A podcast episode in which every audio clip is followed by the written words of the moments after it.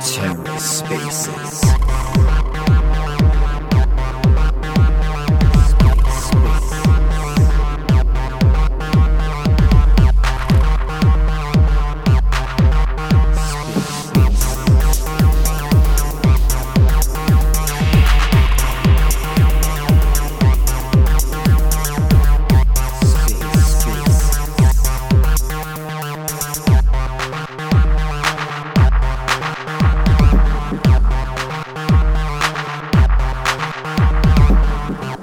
welcome to The Ether. Today is Friday, April 22nd, 2022. This episode of The Ether is brought to you by Orbital Command. Have you heard of TDX? Listen, Orbital Command is putting together the Terra DApp Expo on June 9th and 10th in Austin, Texas. Not Boston. I know, that's what I thought. Austin. Austin, Texas. Come get doxed IRL and share merriments with all of your favorite fellow lunatics and lunatics. For more information, go to terradapexpo.com or hit the menu item on the site right here on terraspaces.org. And as always, be sure to check out Orbital Command online at orbitalcommand.io. TerraSpaces appreciates the support from all our sponsors. For more information, check out terraspaces.org slash sponsors.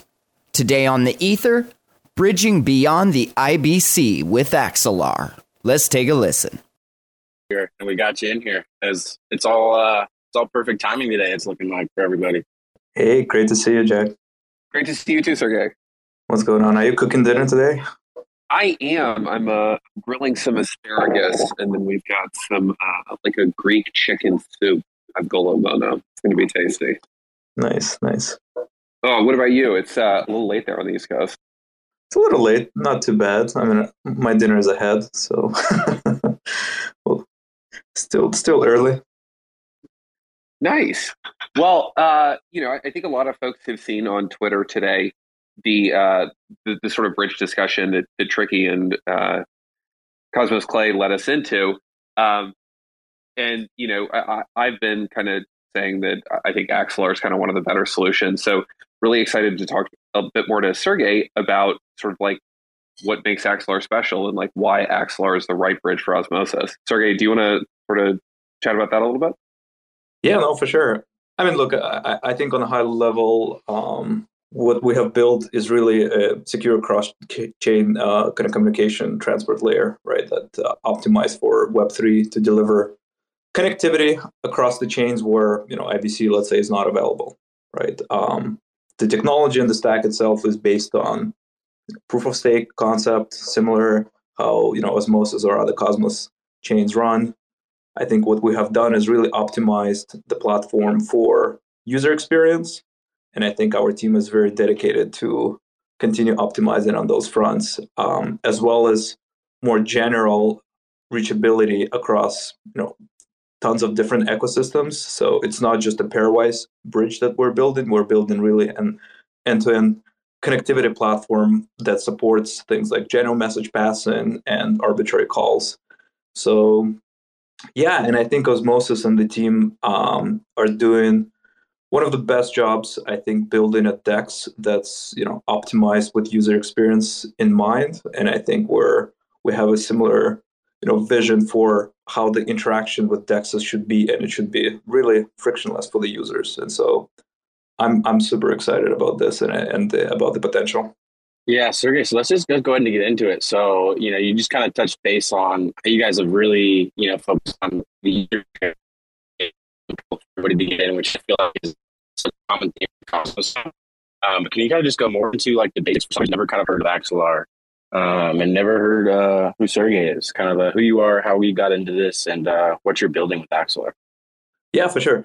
So yeah, great to you know great to be here again. Like thanks for the invite. Um, you know, for those of you that don't know me, my background is uh, technical, um, distributed systems, cryptography. My early works were in software defined networking, where we're building kind of distributed routing tables to you know guaranteed delivery of, of packets across the internet you know in, in sort of sub millisecond range so um, that was super exciting then i wanted to study formal cryptography So I went to grad school at MIT, um, spent a number of years there building kind of core protocols, um, algorithms that are um, have been um, kind of designed to protect the information in untrusted environments, right? So blockchain is a, is an example of an untrusted environment where you have to think, you know, adversarially twenty four seven.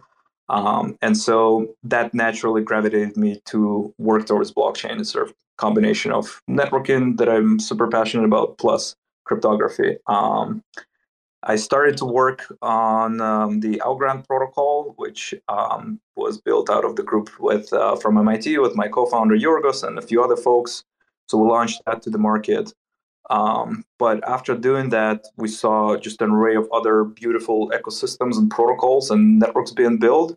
And so, you know, I think the problem of interoperability looked really interesting for us. Um, how do you make it, you know, as frictionless as possible to connect different ecosystems? And um, you know, Cosmos was pioneering a lot of the work in that thinking, and um, you know, we uh, started to s- work on the problem as well. Um, and um, since then, we've been building Axelar for the last year and a half, and uh, you know, we built it around the Cosmos stack, which was um, exactly what we needed to kind of customize and build it for connecting ecosystems that didn't have or um, you know IBC compatibility.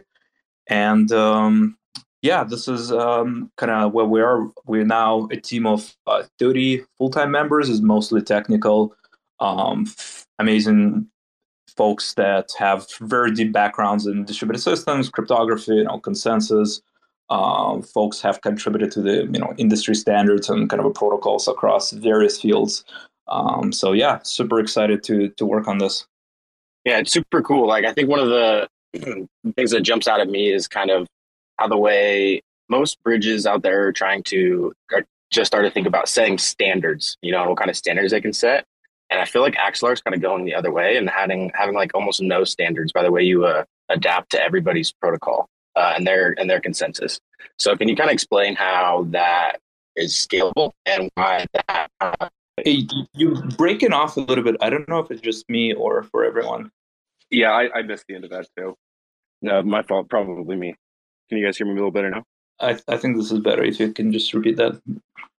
Um, so the way that Axelar uh, kind of doesn't set necessarily standards for it, the bridge itself, it kind of lets the protocols that it's interacting with, uh, you know, set the standards and be rely on that consensus. So going off of that, like, can you just uh, kind of explain how that's going to be a benefit to Cosmos and why that's something that we kind of you know want to implement into the ecosystem so that we have that synergy throughout all of the the bridging and roads per se that we're going to be having for all these assets? Yeah, no, for sure. It's a great question. I mean, I think you know, um, kind of a our one of the design goals from day one was to kind of uh, think about how to make connecting different ecosystems with different you know consensus rules as easy as possible, right? Um, you know, we have IBC, which provides kind of the ideal security, right? If we want to connect uh, chains in a pairwise way and just have a direct connection where we can, they can verify, you know, information from one another. Um, but that comes with engineering overheads uh, or, you know, sometimes consensus rules that are not very easy to work around to get IBC to work, right? So the way we kind of architected Axelar effectively says that, well, you know, there is going to be a its own network an Axelar network, which is a proof of stake network, where validators will do some of the validation work, right, and some of the verification work in order to reliably transfer information from one ecosystem to another, right? And and the key there is that because the validators actually query nodes of other chains, they run a consensus to agree on the state of the information or the packets that needs to move around, right? And so the, the key benefit of that is that you don't have to you know have light clients available in your implementation where sometimes they're not available um, but you get to finalize you know different consensus mechanisms like proof of work you know like ethereum like bitcoin like any other chain uh, assuming the validators just um, register their rpc endpoints vote on events um, finalize it and um, you know deliver it from one ecosystem to the other. And so the key kind of a opening you know factor for us is that you know look we have IBC right? And I think it's it's a, it's a great protocol. Um, how do we go beyond that where that's not available, right? And the the key there is again having an ability to connect an ecosystem in as as easy way as possible, right? As an example, I think we can connect you know EVM chains by running just commands on the network in the same way as you can run commands on the network to connect IBC, right? And assuming the validators kind of registered for it, it's it's kind of pretty straightforward to onboard different ecosystems.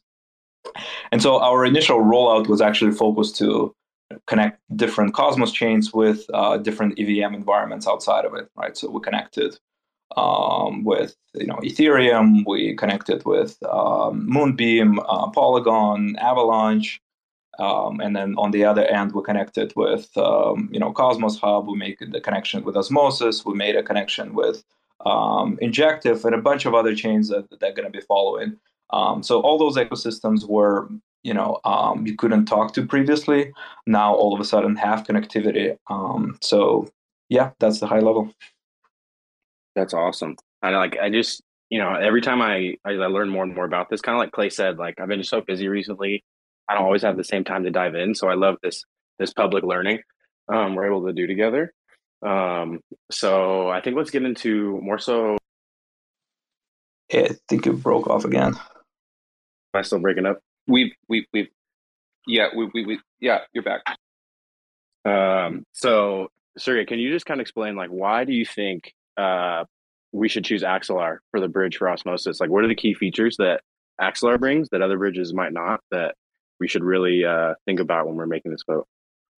Yeah, no, great question. I mean, I think it comes down to uh, you know four different avenues. I think a you know Axelar delivers secure cross-chain communication that based on Cosmos proof of stake, right? So from a security perspective, it's really been optimized and designed um, with security in mind. And I think our team is like 100% dedicated to continuing improving that.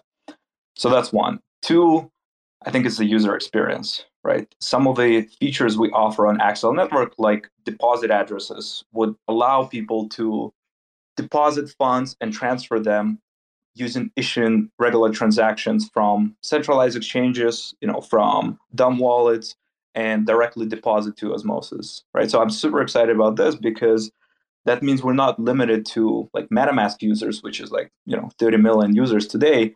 We're opening up deposit functionality and asset to, you know, 300 million users, right? So anybody can deposit like USDC from um, centralized exchange to a deposit address that we're going to display on Osmosis, and uh, then be able to you know interact with it directly.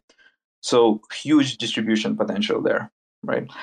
I think the third thing is that you know Axelar is not just a pairwise bridge. I think the way we architecting the system and the way we're designing it, a we deliver many-to-many connectivity, right? So if there are other chains that don't have IBC that we need support for, will be easily be able to onboard them and have like very strong compounding effects and you don't have to create fragmentation underneath it. Then i think the fourth thing is that you know we're rolling out things like general message passing through the stack right? So what that means is that you know in cosmos we have the notion of interchain accounts right? Which allows us to pass like transaction and execute it on a different chain. Now if you want to go beyond that right again where ibc is not available a combination of inter- interchain accounts with general message passing would allow people to pass kind of payloads and arbitrary instruction as they want to go from one chain to another. Sergey, one thing I do want to note about that as well is that would also cover queries as well. So this is like yep. full featured asynchronous composability for all of DeFi. Yeah, exactly, right. And and, and I think like you know, uh, Jack, I think we talked about it, and I think like one way to think about it is that instead of you know just moving assets right you get to move potentially like a program right or query with your with your message from one chain to another uh, which is like super powerful. That means like users can send an instruction right to osmosis to say you know do a swap do you know maybe three swaps in a row and then withdraw funds to a specific destination account on another chain right wherever that chain is and so by passing that information, you actually get to program, in some sense, what you want to do on Osmosis without having to even go and interact with the UI, which I think is like, you know, is going to be like a super powerful and will make Osmosis like one of the global liquidity layers for Web3 overall. Yeah, you know, somebody had a tweet about this recently. They were saying Osmosis is going to become the like global liquidity layer that Sushi Swap should have been. Sushi Swap took the sort of previous approach to cross-chain scaling, which is just deploying contracts on a number of chains. The problem there is it fragments the liquidity and leads to really bad user experience. One of the things that I heard Sergey mention a number of times is user experience and how focused they are on that. And practically for bridges, what that's going to mean is not only the sort of generalized message passing and the ability to route through Axelar to any of the connected chains, but it's also low transaction time. And Axelar offers that. Um, and, you know, it's this partnership with Osmosis and making Axelar the main bridge over to Ethereum, um, you know, is going to help cement Osmosis's place as this first true interchain DEX that's going to be able to really offer all of the crypto assets out there. Um, I'm just very excited about it. Hey, Jack, I think we lost you, or I don't know if it's me though. Uh, very well might have been me. Was it? I can hear you fine. Who knows? It is um I kind of have a silly question, but like it how much liquidity in uh do you like estimate would be bridged over once like if you if it was bridged to osmosis? Like how much would you estimate would be coming through that pipeline? And is that even something that you consider or do you just like kind of block that out and build something that would withstand like billions of dollars? You know what i mean? Like is that just something that y'all thought about yeah i mean i, I can i can speak for myself and I'm, I'm, sure sergey who has just dropped out by the way um, he will be back um, I, I can speak for myself on this but when we designed IBC, the design spec was billions of dollars a day. Like, what could you use to transfer billions of dollars a day? And the way that they designed Axelar and the way that this entire, um, you know, set of features has been designed is to be able to handle huge, huge volume. So um, I don't know exactly what volume we would see over it, uh, but I, I do know that there's a substantial desire to move between all of these chains, and the existing bridging options are proving to be really substandard. And what Axelar and this partnership with Osmosis will do is make that interchain liquidity a reality in a way where it hasn't been before. Um, and, and you know that's that's the real opportunity here. Awesome. Hey guys, I'm back. Sorry, I think I lost you for a couple minutes. Um, I'm just asking you to do good job answering. So, like, you know, you're building Axelar, are you testing this uh, for like billions in liquidity, or do you have like a set amount that you're that you have parameters set to as you scale, or what does that look like? How do you do your uh, your security and safety testing? Yeah, no, great question. I mean, I think a couple of things. I think a you know the right security really comes down to you know the right core infrastructure on which you build things. And so, you know, here, of course, we chose kind of the osmosis as the uh, sorry, the Cosmos SDK as the base layer to make it decentralized, right? And I think kind of decentralization and security by decentralization is one of the core properties.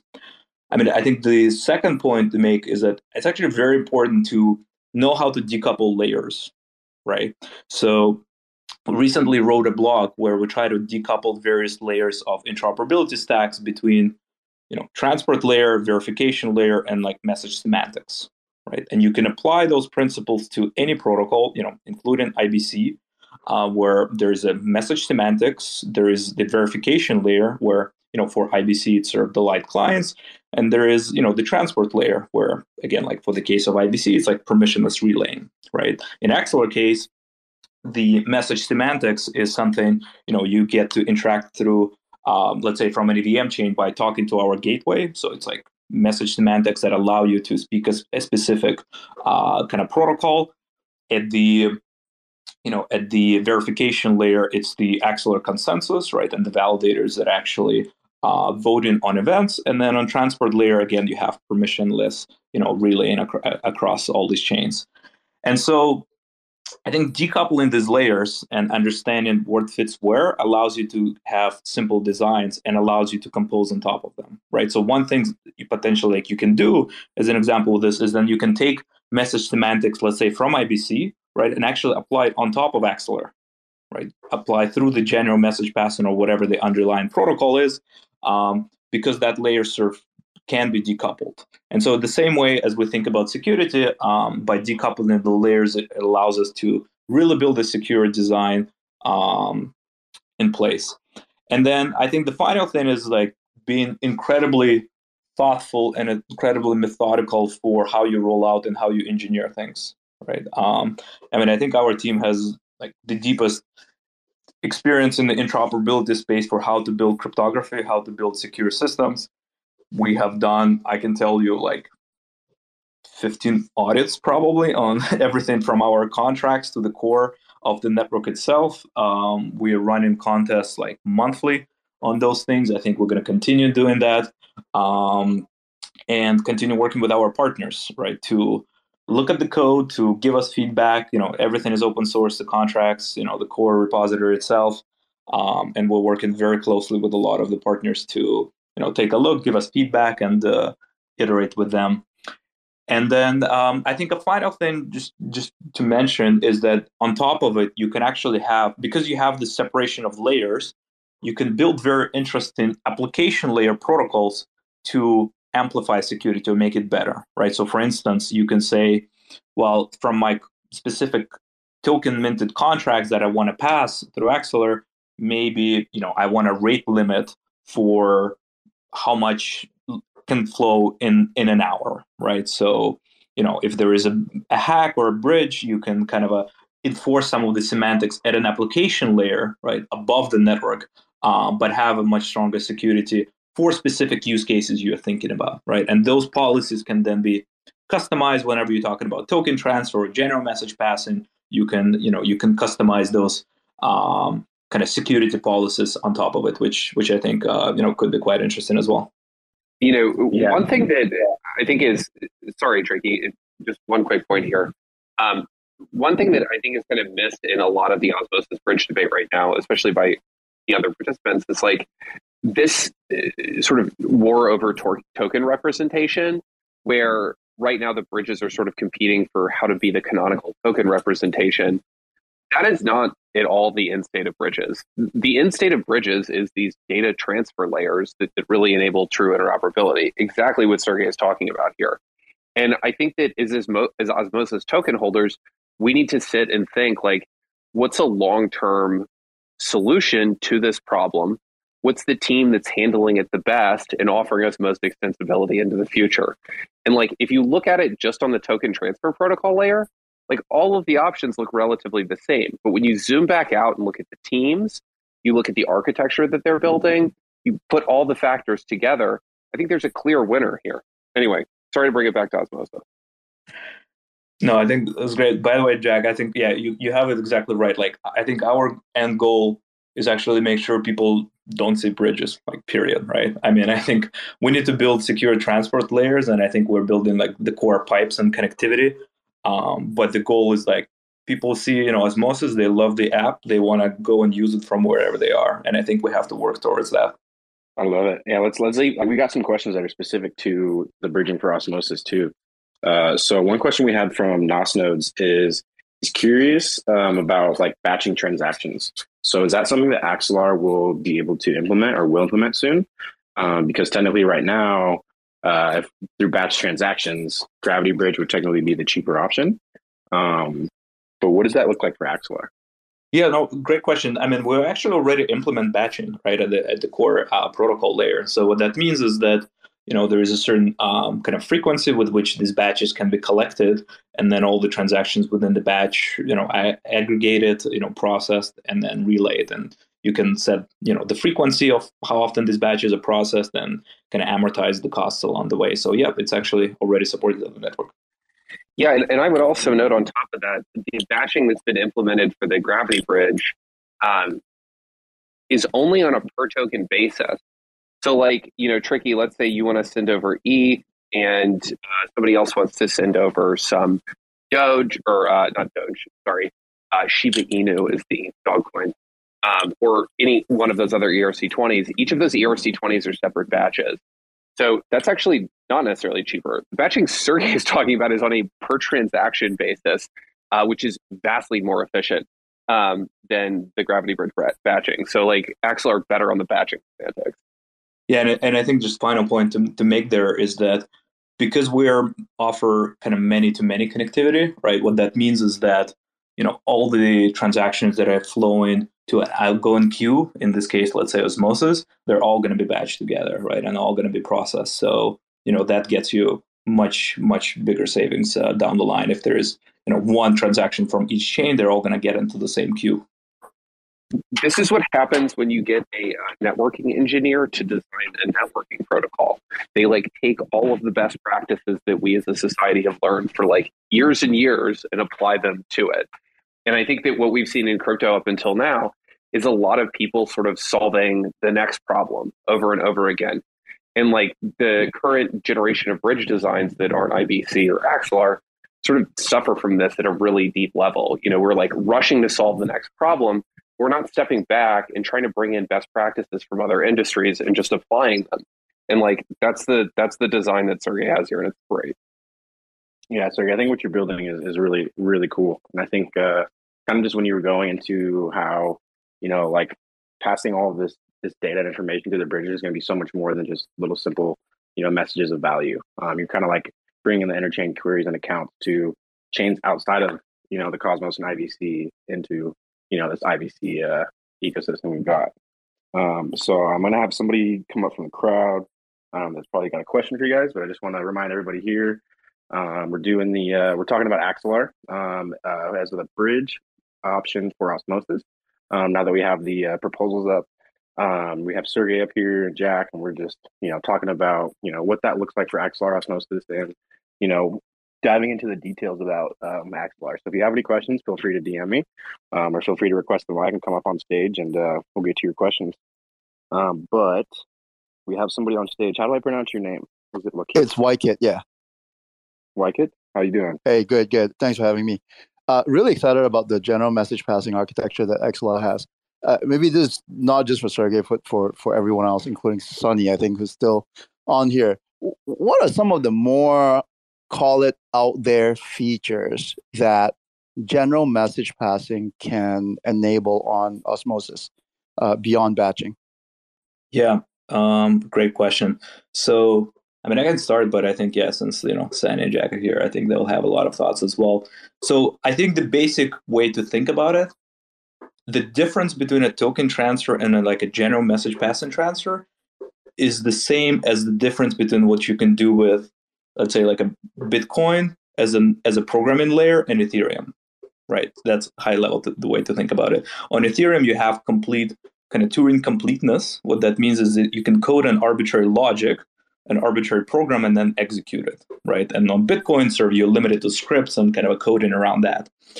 And so, kind of the basic use cases now you can think about it is that you know suppose you have you know a token or an asset on you know let's say ethereum or avalanche right so what you can do is you can make a call to take this asset move it to osmosis right swap it for any other asset um, and withdraw it on any other chain that you want now with bridging and like everything else you're going to have to do those things manually right you're going to have to go and execute you know a transfer like through a bridge move it to osmosis like deposit, execute one swap, maybe execute three swaps if you want, um, then move it out explicitly like somewhere else.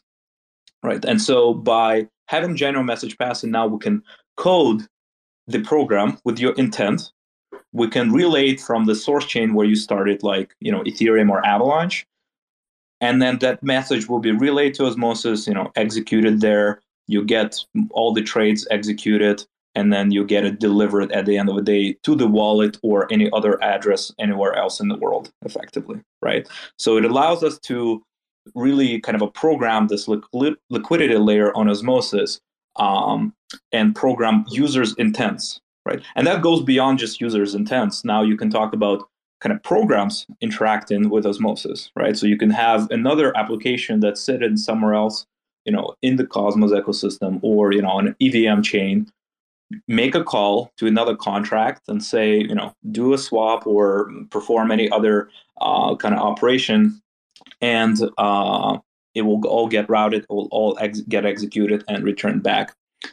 And kind of the way that I think about it um, is effectively will allow us to code kind of a Web3 super apps of the world, right? Where previously we're limited to like certain functionalities like, you know, one swap or um, you know a token transfer. But all of a sudden, with general uh, kind of transport layers, um, the applications where we can uh, compose will be almost like super apps where you can do anything from loans right to swaps and and anything else you can think of like in, in defi or asset space. Um, but yeah i'm curious what you know jack thinks or i don't know if uh, Sunny wants to add something here as well. Yeah you know i think that one of the things that's been talked about sergey i think you and sunny both mentioned this to me um, a practical application that I, I think folks could think about is imagine you are on any blockchain with your assets and you want to move over to another blockchain and you need gas fees on that blockchain. Axelar would handle the, the transport and via IBC transact with Osmosis to trade a portion of your assets that you're transferring into uh, some assets on that other chain. And then you would end up on that other chain with whatever kind of asset mix you want. And, you know, that's like the original vision of Shapeshift from like 2014, um, but also like now really truly enabled through decentralized wires. Um, that's something fundamentally new. You know, Sergey was talking there about Turing completeness and how you can really build much more complex, multifaceted apps. The example that always comes to mind for me is the explosion of creativity that happened on Ethereum um, with the true composability between the applications pretty much all of the smart contracting platforms that are around right now are trying to recreate that. But you can't really recreate that in a really real way. And Solana even still runs into uh, throughput challenges. And, you know, I think one of the things about blockchain architecture that's always been true, seemed true to me is like you're not going to have one single blockchain that's going to handle everything.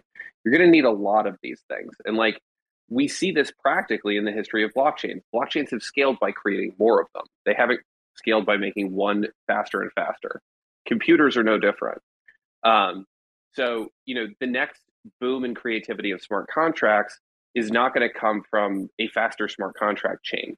It's going to come from a change in the programming model, a change from synchronous communication between contracts to asynchronous communication between contracts.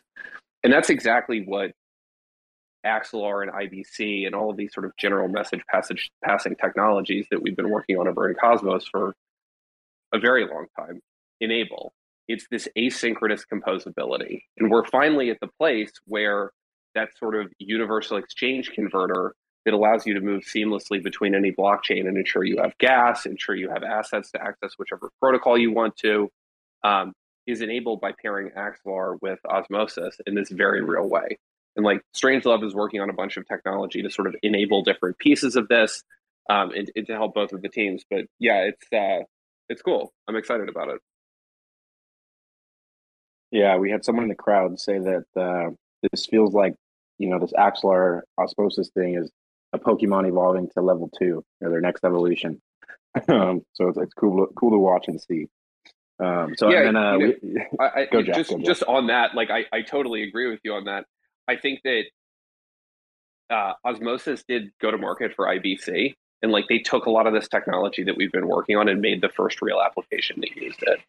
And you know, Osmosis is continuing to innovate in this cross-chain world, and they're going to go first to market with this true cross-chain composability. And like that's going to be really exciting to see.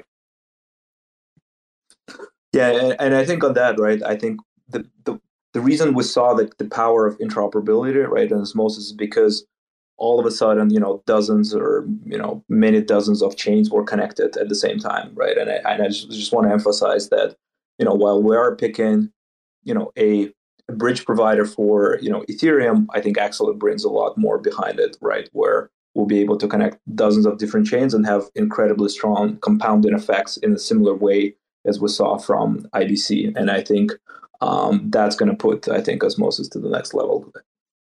So one of the things that kind of got some team recently, and I'm sure people would love is uh, and we've kind of talked about it, bringing over like Dogecoin to Osmosis.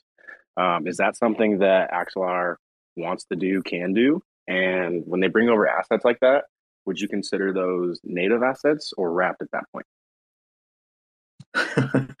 Great question. Um, yeah, so in general, we'll, we'll want to uh, you know bring all the assets we can.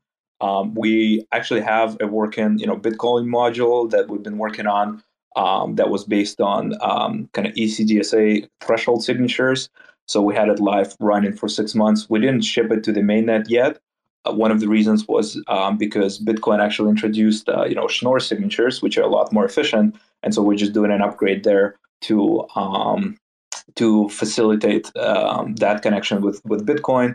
You know, I think Dogecoin is definitely you know incredibly interested and excited, and I think um, you know definitely we're interested in it, either doing it ourselves or also working with uh, with you know some of the partners to um, to help um, bring it. Uh, the security model there or the scripts there are a little bit weaker, so we have to take a little bit more precautions uh, before we do that. But yeah, once we integrate with it, effectively what it will be, you know, uh, it will be an asset minted, you know, on Axelar, and then from there, like anything else, you can kind of transfer it through IBC.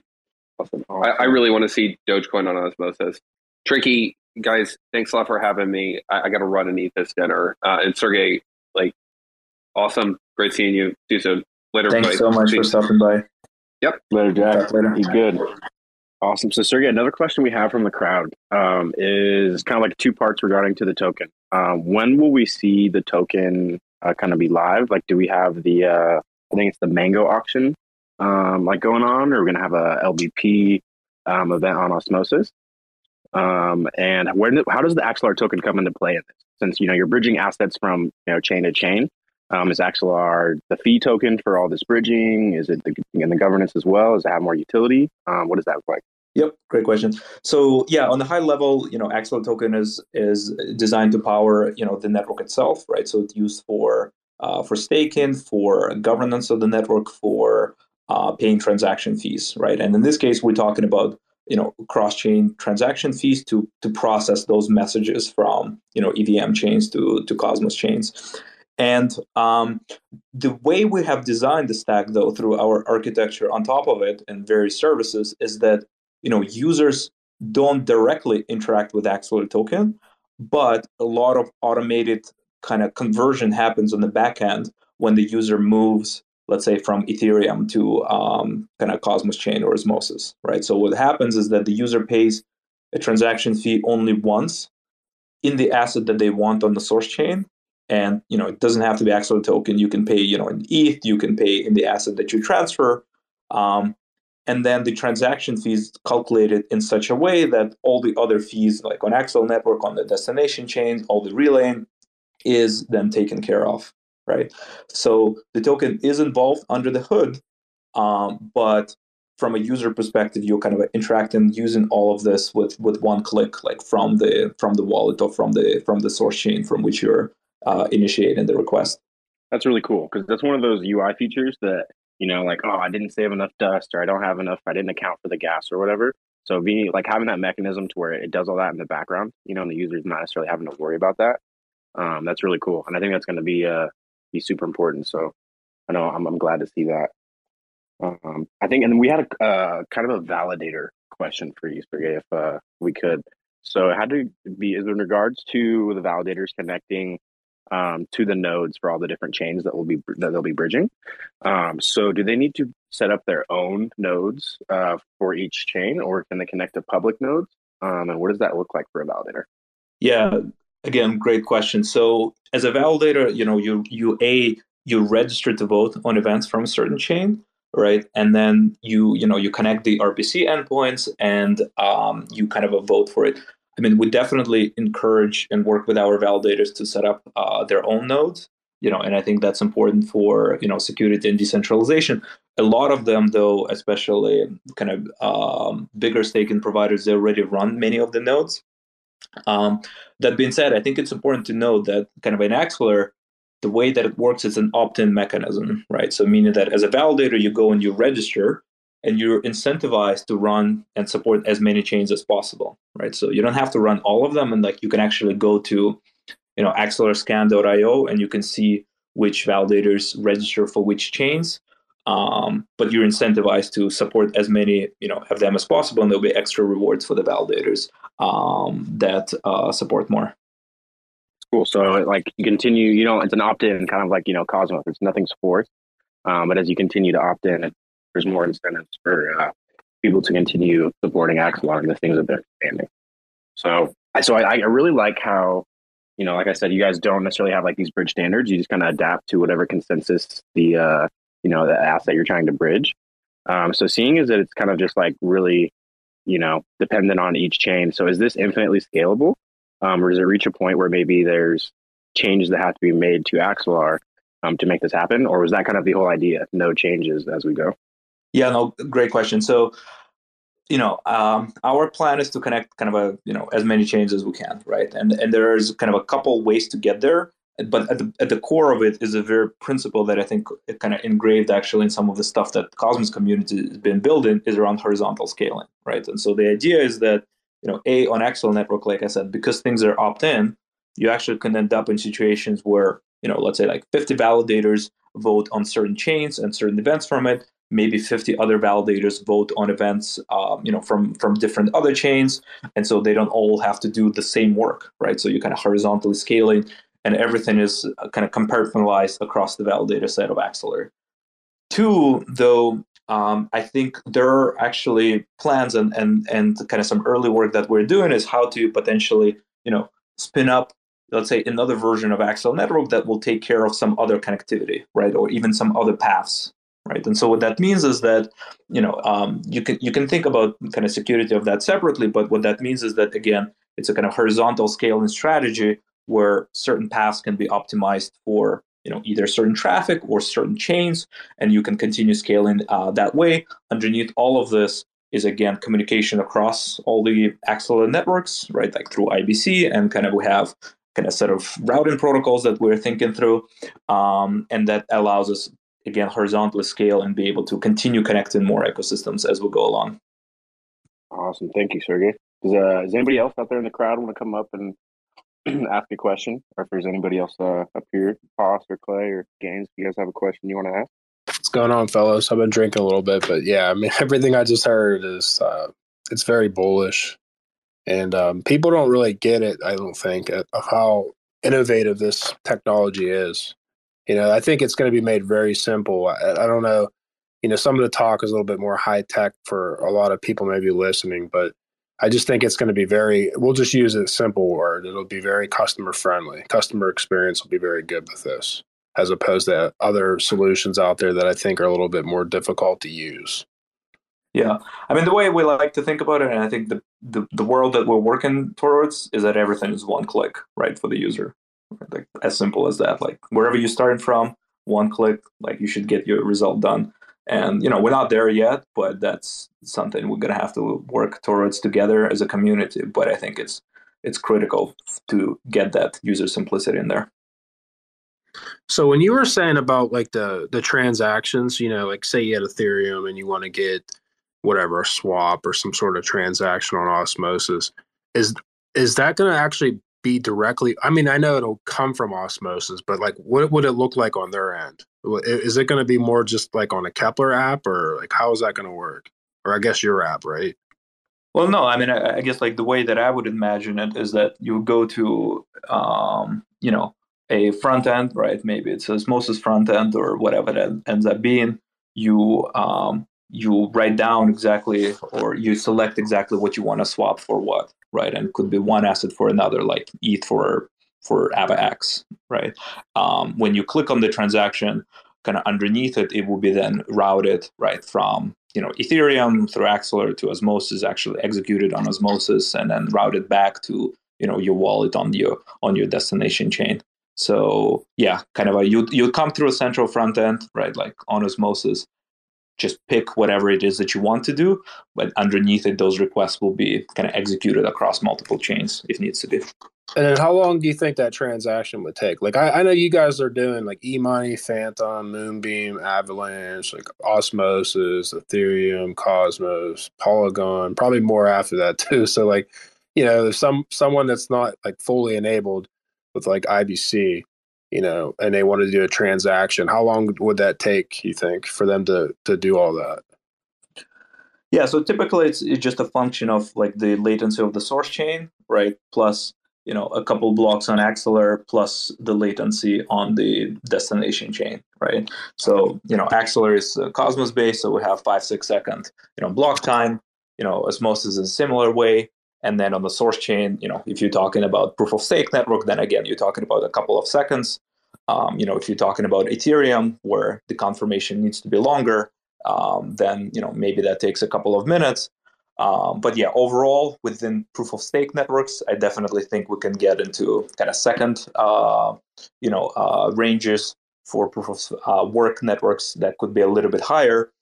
But that being said, I do think you can actually do, you know, very interesting, like again, optimizations at the just below the application layer, where you can have maybe, you know, some liquidity, or you process some transactions like instantaneously, and then settle them through this routing a little bit slower on the back end, right? And I think uh, kind of a couple projects um, have have looked at doing this. I think you know it is pretty straightforward. You can build it on top of kind of these transport layers and give users almost instant, um, uh, you know, swaps while kind of settling on the back end a little bit slower if you choose to do so. Nice. So I'm, I'm assuming like the prefix, like say you guys do end up winning the, the vote for osmosis, it would just be AXL and then whatever the asset, like ETH after that, kind of like it is on Frontier right now. Do you yeah, know so, that? Great question. I mean, I don't know what it would be displayed, right? I think that the osmosis community will need to uh, kind of decide how to how to display it, either you know of the native asset itself or with AXL prefix. Yeah, um, it's a good question. I should know that answer because I do help out with osmosis. I'm not sure if they're going to do that or not. I just want to know how it would work through like the rest of the ecosystems. You know, like if um, I was assuming that if it was on osmosis, that it would be on Cosmos the same way too. Just I just mean like the composability of it just the the pre so there's not like different prefixes so to speak. Like how it is right now with ibc if you send over whatever asset it's whatever asset. Doesn't have like hey well it's it's o cosmo because it's on you're sending it from osmosis. I didn't know if that's going to be like the same way if it's like ethereum or like tokens that are outside of ibc so to speak yeah i mean for some assets we have added like AXL prefix that because there were like other assets that we uh, kind of moved around. Um, I think for yeah for for within the cosmos uh, either way could could technically work. Depends on again like are you're going to have you know other paths or other um, you know routes for those assets as well. So I, I didn't I missed probably like the first 20 minutes. I got in about 920 here. So did you talk about like how long have you been built working on um Axelar? Like how many how long did it take you guys to do this? Yeah, no, great question. We've been working on this for a little over a year and a half, right? I think the first uh, kind of year and a bit was mostly just focusing on building like the core technology itself. Um, then we entered like a testnet phase. We ran those uh, various testnets with our validators and our community, kind of got a lot of feedback. then we've gone through, you know, many many audits um, to date, and kind of continuing doing that. Um, I mean, like I said, I, I, think we're still you know pretty early in our development. We um, we still have pretty deep roadmap how to continue innovating, how to continue building you know more general functionalities and also services around the network. I think you know one thing people don't realize is that whenever you're talking about this interoperability, you know it's not about just the core protocol, right? Like you do have to have those services around the network that give people visibility of the state of their transactions, that give them an ability, you know, to to recover if things go well, give people an ability to do one click transactions. So I think of all of those things as like various um, services that need to build be built around you know interoperability stacks, and we're kind of working on those as well. Nice. Well, I know Marty, you've had your hand up for a while, so go ahead, Marty. Um, great uh, space so far. So, could you just give it give me some thinking i guess about um interchain options you know is, is, have you guys thought much about that and how that might work it differently or the same Sorry, I'm not sure. I, I could. What do you mean by interchain options? So, if if I wanted to play with, you know, DYDX options, okay, and build a contract inside of, you know, whatever. Is that something that, you know, this, mm, you know, Axelar is going to be able to support, or do they have a plan for dealing with options?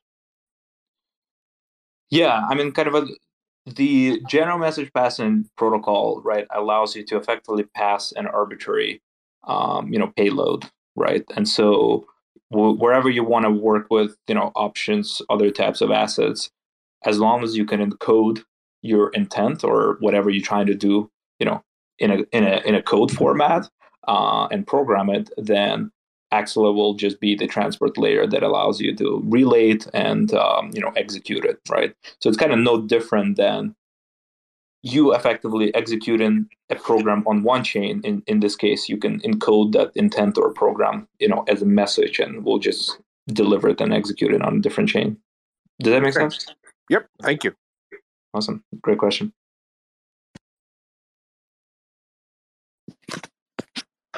Sergey, did you you came over from Algorand, didn't you? Yeah. Nice. I like Algorand. It's one of the one of the uh, chains that I like outside of IBC.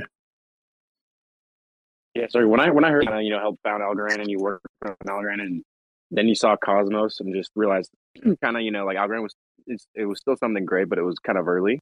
And then you kind of saw your niche that you really wanted to dive into of the the interoperability you know problem problem solving. Um, you know, that was really cool. And that just got me, you know, kind of hooked on Axelar and, and what you're trying to do because, you know, that's that's the first thing that I, you know, I, you know, diving into this, you start seeing all these chains and you're like, what the hell? Like, how do we just make this like kind of like one internet, you know? And then boom, you find the Cosmos and you're trying to bring, you know, the Cosmos, you know, ethos to kind of every other blockchain out there is, is really, really cool. Yeah, and I mean, you know, I think like Cosmos really kind of lay down the foundation, right, for thinking about sort of interoperability and kind of a cross-chain communication. Um, and so I think, yeah, taking it to the next level, and I think being able to onboard, you know, millions and billions of users, I think we have to get, you know, a level above just protocols. We have to get think about you know the services we have to build think about unlimited connectivity we have to think about like user experiences um, so that you know as a, on the internet right like we're interacting with with web apps packets flow through you know dozens of different networks. Many users interact with the same app at the same time and they don't think about you know interoperability. They don't think about what happens under the hood. And so that's really our goal is to build experiences and enable technology that will allow to build things like this where users don't have to think about how to bridge or move around. I think all of that needs to be obfuscated. So uh, i got another question from the crowd for you. Um, so is there anything that we should expect uh, from like a cosmos axelar um, you know combination? I think they said that right now we have axel c. Um, should we expect anything else like that yeah, there are quite a few applications that are that are being built, right? I think you know we just started kind of at the rollout of the of the network and the, the general message passing. So yeah, I think you know kind of a wallets I think need to be taken to the next level as we get multi-chain, right? Be able to interact with all these apps in an easier way. Um, I think you know payments. Um, and I think liquidity layers is definitely kind of a super important um, yeah, I think these are kind of just sample applications. I think NFTs are super interesting, and we have a couple of folks that are um, using them in different ways, right? You can imagine, you know, not just moving an NFT around, but you can imagine taking a loan against it, right? So let's say like there's an NFT on Ethereum, and you want to get, you know, a loan against it, and um, you can then lock it in one contract, pass a message to another um, you know application that will give you the loan like on a different chain. So I think that that kind of brings us back to the the point that I mentioned earlier is that I think we are going to see you know a layer up with this general composability, and I think that would be a, you know something really exciting to see. Just a reminder, anybody out in the crowd, if you have any questions, feel free to request the mic and come up on stage, um, or you can just send uh, me a DM and I'll uh, I'll ask for you. You're shy. Uh, do you, so one question that I've gotten from a few people, uh, kind of in this realm, um, for Axel, the Axelar token, was there an ICO or did Axelar get any ICF funding, um, or what did that look like um, to to to fund your project? Yeah, no, great question. So uh, we raised a couple of rounds with uh, you know private investors. Uh, uh sorry, yeah, and uh, kind of raised um, you know a seed, uh, seed round, a Series A and then a Series B afterwards. We did a, a CoinList uh, sale, um, you know, a couple of months ago as well. So we had, you know, pretty great turnout. I think like forty-five thousand people, you know, participated in that. Uh, and so, yeah, I think you know, been fortunate enough to have a lot of kind of early supporters of, uh, as well as the community that just got onboarded to the project, and then you know, the token rollout will kind of follow uh, shortly. And the uh, the CoinList sale that was kind of uh, like open to pretty much the entire community, as long as they were kind of uh, able to KYC and everything. Correct? Yeah, it was completely open. That anybody could participate in it. Awesome. And then, so where should we? Where's the first place that we can see the Axelar token for the people that are out here wanting to uh, be early supporters and try to find their way into the Axelar network? Yeah, no, good question. Um, I mean, I don't think you know can answer that just yet. I think we'll see uh, over the coming months. Definitely hoping that it will have you know uh, a lot of presence uh, on Osmosis with uh, potentially you know some interesting um, programs behind it. But let's wait and see. Travis, how you doing? Hey, hey, doing? Uh, I had a question. Uh, so I noticed that the Axelar is already on Terra Bridge, right? Um, what is your what is your take on a single bridge versus multi-bridge, like what they have on uh, Terra? Yeah, so I mean, anybody, that's the beauty of Axelar because it's an open network, right? Anybody can integrate and build it to their front end. So, you know, Terra did it. I think a bunch of other projects are just building the same functionality to their, uh, you know, to, to their front ends. Um, what's my take on this, you know, single bridge versus multi bridge?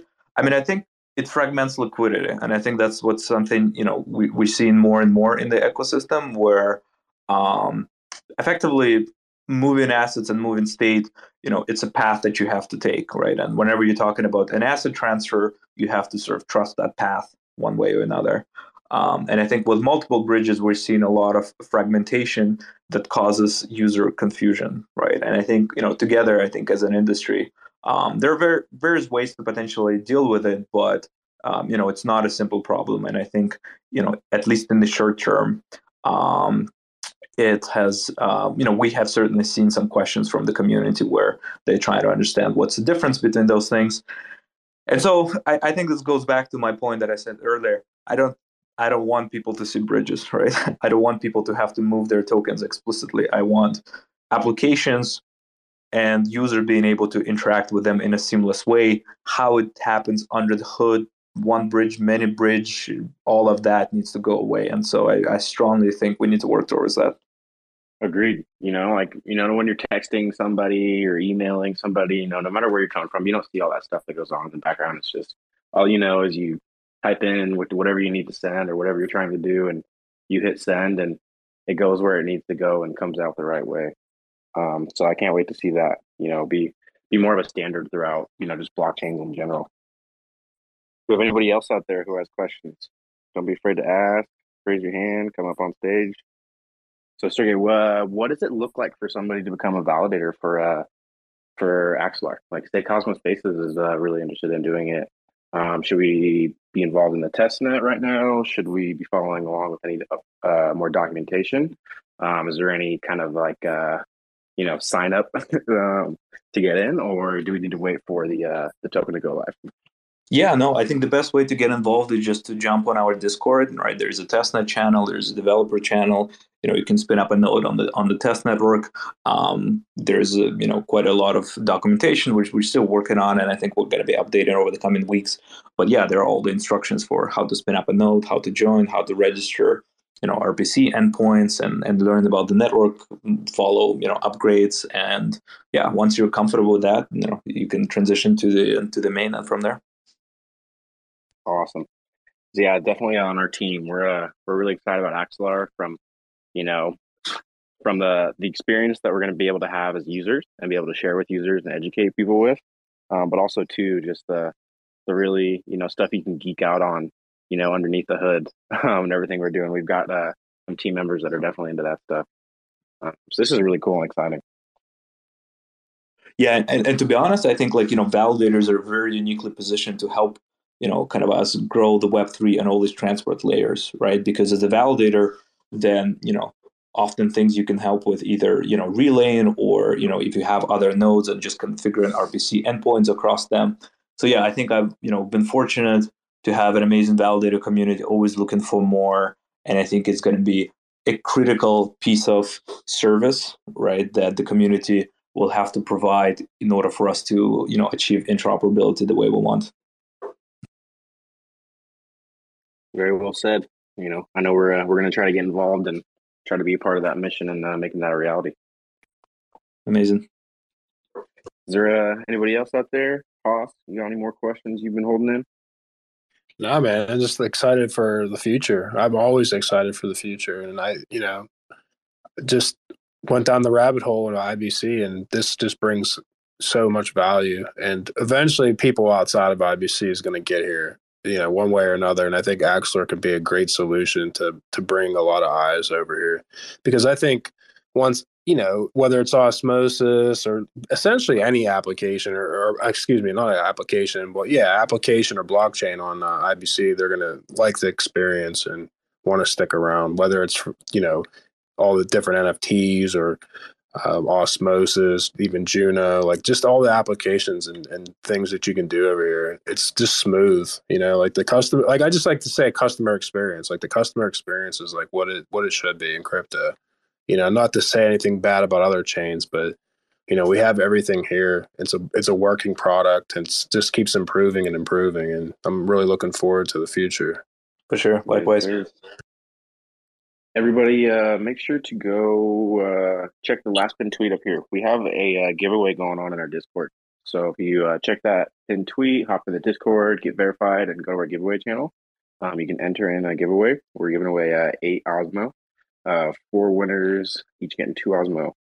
So uh, might as well get in there and get some free uh, Osmo if you can play around with Axelar as soon as it launches and hopefully becomes the uh, canonical bridge for, for Ethereum on Osmosis. Um, but we got Ruben that just came up. Has a question. How you doing, Ruben? Uh, broadly sufficient, largely functional today. Thank you for asking. Um, it's a great question. Uh, I, had, I, had, a question for uh, our, our, well, for anyone really who can answer it. Um, and the context is I've been trying to figure out um, what should be, what should define a transaction that uh, working on like an, a layer two um, solution for peer to peer kind of Napster type functionality, um, whilst retaining the rights of the creators as defined by those creators, uh, to the extent they can be sort of set and enforced by a protocol rather than a bunch of attorneys like sending people DMCA's and cease and desists and so on and so forth, right? Particularly like in a pan jurisdictional environment. Um, and so as we're starting to look at the sort of transactional layer, right? If a transaction would be Steve the musician makes a thing and Mary wants to create a derivative work from that thing, I think a transaction could be Mary says, Hey, I want to use your thing. And Steve says, Yes, you can use my thing. That's pretty straightforward. But if the transaction is, um, you know, somebody wants to listen to Mary's new thing, and she says, Okay, that's going to be a penny. And they say, Cool, here's a penny. Thanks for letting me listen to the thing like is that a transaction because now you're talking about you know i don't know how many songs you listen to a day but multiply that by the number of individuals. You know that's just a wild amount of of of, of data right? If that's getting if those if, if that sort of granularity is getting folded into a block. And so um, and there's two ways i can think of doing that. One is sort of um, removing those details from the overall block right? Everybody doesn't need to know that Jehoshaphat listened to that particular song. Um, and then the other way to do it is to either sort of fold that um, provenance or that sort of history of record rather either into like the specific version of the file that you know jehoshaphat has um, so to use the, the asset itself as um, part of the historical record for the for the intents of people figuring out what happened with that person without having to like spread it across the entire chain. Um, or uh, otherwise sort of offloading some of that um, history of record or provenance on, onto the individual user, turning a regular user into some something closer to a validator um, than having like this sort of you know five percent of the network are validators, and everybody else is just sort of leveraging that. You know what I mean? And so I wonder, like, if you put yourself in those shoes of somebody trying to figure out those problems, what are the kinds of questions that one might ask oneself in pursuit of clarity and efficiency um, beyond efficacy? Um, if you're trying to make something that's sort of scaling across, you know, 400 plus million people, um, given that most of the people aren't really going to see the, the nuts and bolts or care for that matter, but also recognizing that the sort of history of record um, is important and that the, the more data that you're capturing, the man, just just the the night, it just the, it just blows up the block size. You know what I'm saying?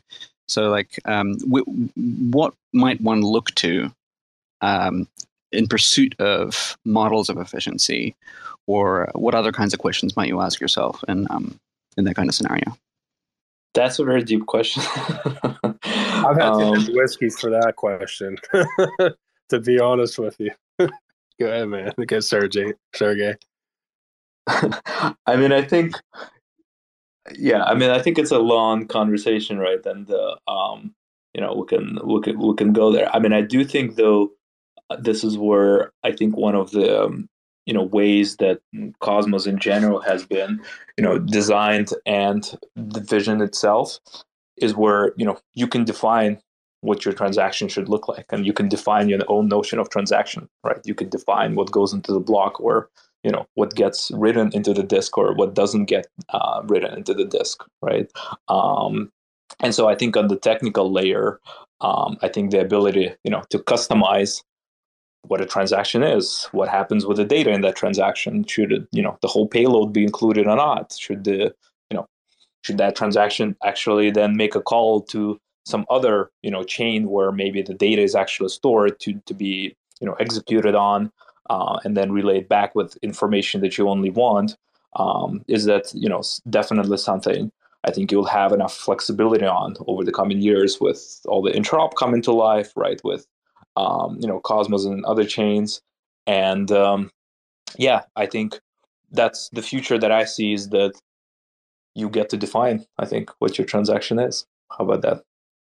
Sorry, I was just getting to the mic. Yeah, I hear what you're saying. Um, the, the, the challenge in this context is that we're dealing with multiple classes of actors, um, some of whom are enthusiastic about transparency and provenance, and others who um, historically have actively um, invested in, in, in, removing that transparency and obfuscating things that, um, in pursuit of asymmetric awareness or, or access, right, um, as, as, a stakeholder class. So, um, you know, uh, a good example of that? Um, uh, right now there's a there's a protocol called DDEX, which um, all the Spotify's and the Pandoras use to communicate to the PROs, for example. Um, but nobody really audits any of that information, right? And so, you know, who's to say as to whether or not that, that data uh, is sort of accurate? Um, what we know is that 93% of all songs played within a 24 hour period are held by three rights holders who happen to have relationships with the distribution platforms uh, through which we access them. Um, and, and, so, you know, you can see a world where um, if if the sort of provenance or the, the nature of the transactions is left up to the uh, in the the individual, that certain classes of actors would choose to hide information or to not include information um, to their sort of individual benefit at the expense of collective benefits, right, or collective transparency. And there's, there's always a trade-off between, you know, um, well, much of the time there are trade-offs between individual and collective benefits. But um, I'm just, uh, I guess, if I wanted to sort of see, um, if I wanted to query um, you know, using some sort of blockchain explorer, how some of the different chains are handling some of these transactions. Um, are there any? what should I tell me? What to Google, man? Do you, do you know what I'm saying? Uh, we could take this offline too. I'm just, I'm just curious. Yeah, sorry, sorry, I missed the last uh, kind of point. Uh, you cut off for a second for me. Could you just repeat the last sentence? Yeah. So, um, to the extent that there's what it's got to be at least four blockchains out there these days. Um, you know, are there any sort of common vectors of querying um, things, terms um, that I might that one might sort of use to sort of just look at a block right on each of these chains and figure out like what the sort of the data load is and what what are the, what are these sort of um, sort of at scale ramifications of adding in 50 bytes of information uh, within a particular transaction uh, class, for example, right? Like, um, and this this might be a little sort of abstract for the room here, um, but I, I, guess if if one was sort of looking to sort of quantify some of these sort of um, micro transactional related questions and then look at, at, what that looks like at scale. Um, are there any sort of common vectors of questioning, or like what, what would what would the first thing you Google be, or whatever the blockchain explorer equivalent of Google would be? Yeah, I'm not sure. Uh, you know, I understood. I think everything, and you know, maybe we can take this offline. But um, yeah, I mean, I, I think like one of the things, like I mentioned, you know, I think we're we're largely missing in the space is like just the tooling and, and the services, right, for of interacting with multiple, you know, chains or multiple yeah. ecosystems. Um, I think we've actually tried to solve some of this. So if you go to, um, you know, crosschain.axelarscan.io, um, it was actually a tool that uh, our community tried to build to give you like traceability of transactions across you know uh, different ecosystems as they're moved around and you can understand you know the state of the transfer and things like that but i think it was kind of a you know a first attempt at giving uh, some visibility um, in the this multi-chain world and i certainly think we need kind of a more infrastructure. Um, similar as you building you know an app right? Um, i think one of the things we've been discussing internally is that you know how do you how do you get this visibility across multiple ecosystems or multiple chains you know with one query that serve you know universal yeah, um, yeah I, frankly i think this is something we have to work towards as, as an industry and uh, build these services over the years. Yeah yeah just consensus around standards right um, on on that uh, and while we're here I'll, I'll, this is slightly divergent but um, i think core to some of the ibc stuff in general um, as a human who is building stuff that is trying to sort of uh, create a, an environment where somebody can make a thing and transactions related to that thing are put on a ledger that is shared among parties. One of the concerns that I have is um, that to the extent that there uh, are gating functions applied to an asset, right? I'm Steve. I'm let's go back to Steve. Uh, I'm Steve. I make a thing, and the thing is twenty bucks, right? And then um, as part of that uh, transaction, I say, look, well, if you sell that to somebody else, uh, I'm going to put in like a secondary royalty contract for one dollar, right? So you can sell that well for five percent, right? Um, now if that person, if the counterparty then sort of wraps that um, in something, some other chain, um, and then, or maybe like you just creates a new wallet, gives it to that wallet uh, for for nothing. Um, you know, the, the the less friction there is cross chain, the greater the burden is um, on anybody who's trying to structure provenance into the transactional profile, right? Because um, you know one if something as soon as something gets onto Monero or Zcash, like good good luck figuring like how the hell are you going to take care of AML and KYC, right? Um, because if you can just wrap those transactions uh, into privacy chain um, layers, um, the cross chain um, sort of accessibility and flexibility um, ends up having this sort of trade off um, with um, the provenance um, being undermined by that um, reduction in friction. Do you know? Do you know what I'm saying? Like, uh, is is this a conversation that's happening in other environments or other chains where the reduction in friction cross chain is messing up everybody's day when it comes to provenance? Yeah, no, uh, I think it's a it's a great question, but I think it's kind of a not necessarily specific to cross chain. It's more about you know that that that privacy technology and privacy tools in general right could go both ways it can give you you know verifiability and accountability and uh, you know privacy but at the same time you know it, it it prevents from some type of traceability right and then kind of a kyc so i think cross chain in this case you can think of it as you know if everything is open like the same thing as we built with uh, kind of a cross-chain Axelar scanner. You know, you can trace everything. You know, it's not hard. It just becomes an engineering problem.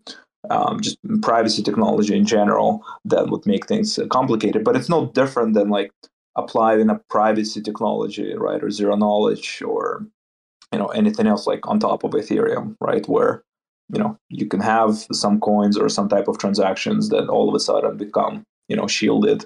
Um, so yeah, I mean, I I don't see, I guess, necessarily as um, kind of a cross chain being a specific factor in this. Uh, it's more that you know in either case we have we, we can trace things um, and some things may not be traceable depending on what kind of technology they end up uh, those transactions end up interacting with. Yeah i appreciate that. It, these are these are hard problems and and you know i'm not sure they're going to get solved uh, overnight or by any single party necessarily right? Um, but i appreciate the insight for sure awesome thanks for the questions Cool. If there's uh, anybody else out there that has any last questions for Sergey before we kind of let him uh, get to the rest of his night and go to bed after all this uh, hard work he's been up to.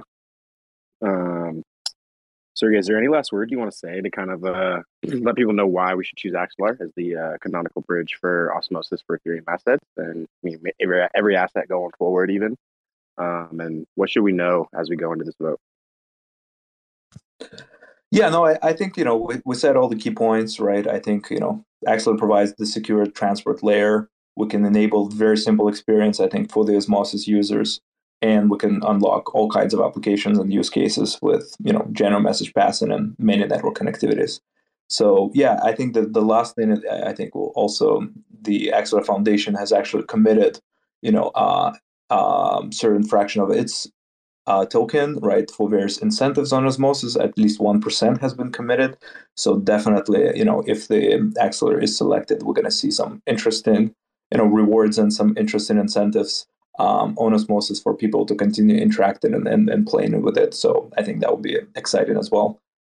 Awesome. And then uh, any alpha maybe that uh, people uh, haven't heard yet that maybe since the vote has come, you can share or something you just haven't really told anybody yet?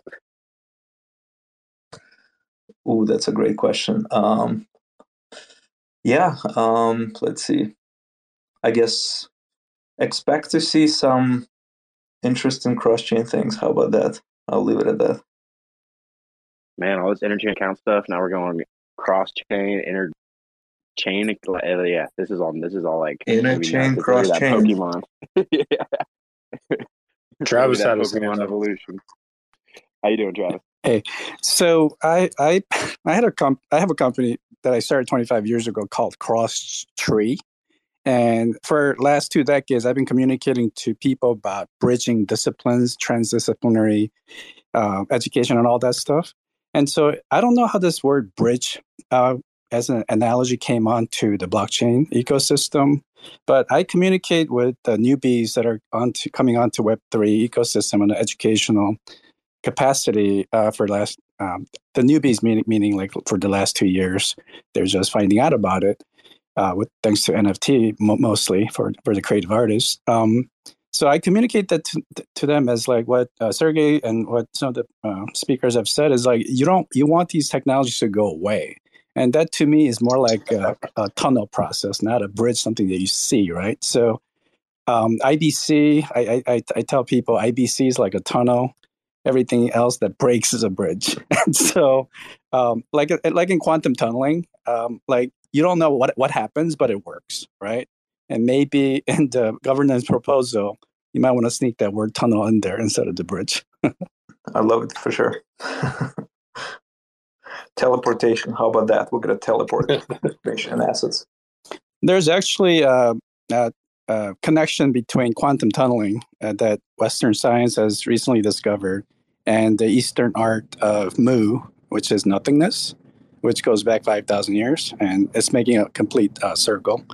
So I think I think um, tunneling is something that's uh, something that you don't see, that's invisible, uh, something that most people are not going to even care or know how it works. Um, uh, might be more conducive as far as the communication language for uh, general public.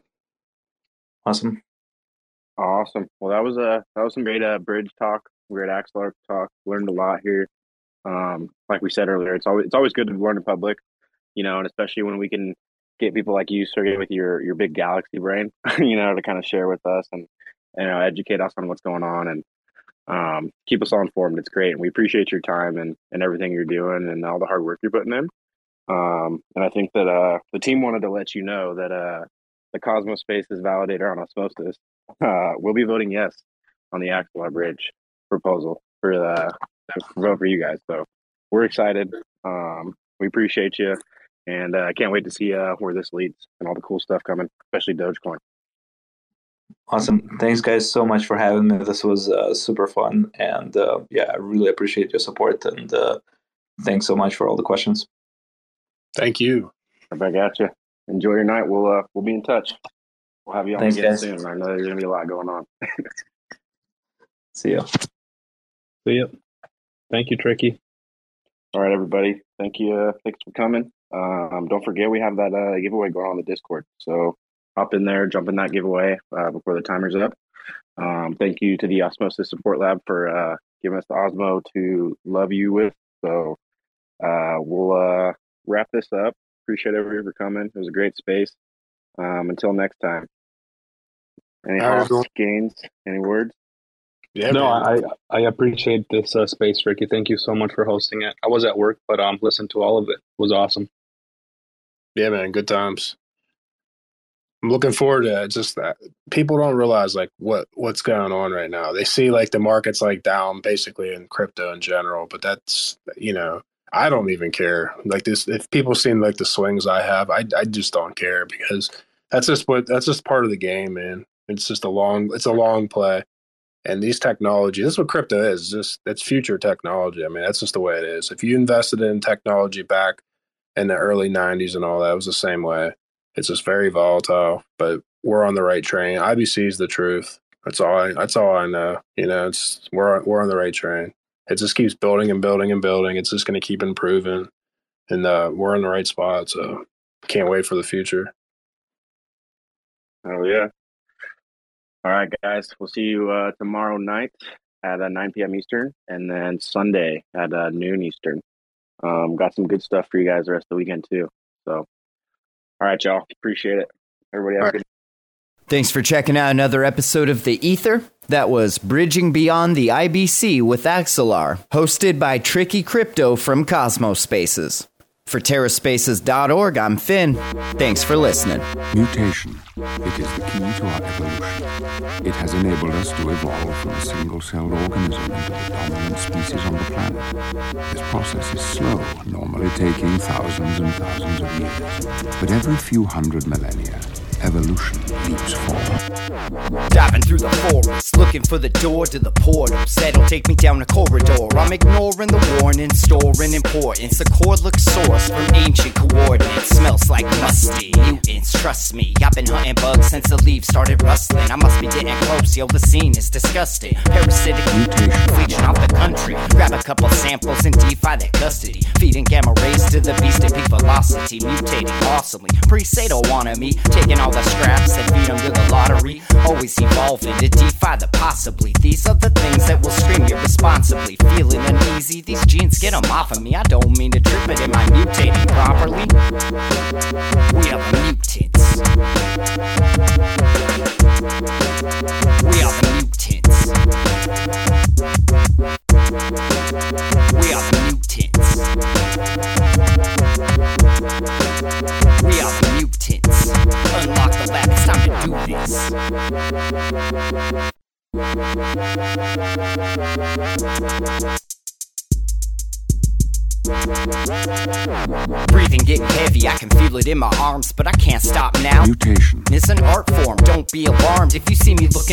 when I'm out on the farm, spinning crop circles in your yard, reaching the stars, need a way to get across. Got this little Mutation. lets me hack key cards. Scene looking like it came out the first three saws, flexing like Rex when I Leaders trying to research this genetic seesaw. Give me all the science and we'll leave you with the pre-slaw. Rioters believe they bleed these endorsements, turning scientists into terrorist supporters. Gotta seize the spoils and release the spores. It's time to forage through DNA lore. So sink it a swim, silly Alice, take the pill and see we're all mad here, taking over your facility. We are the mutants.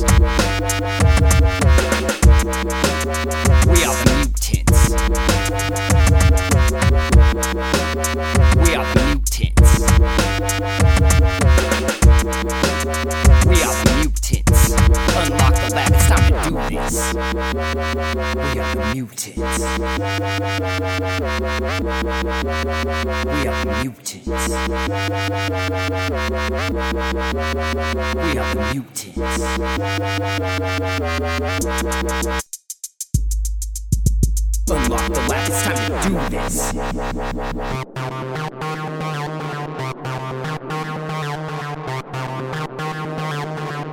TerraSpaces.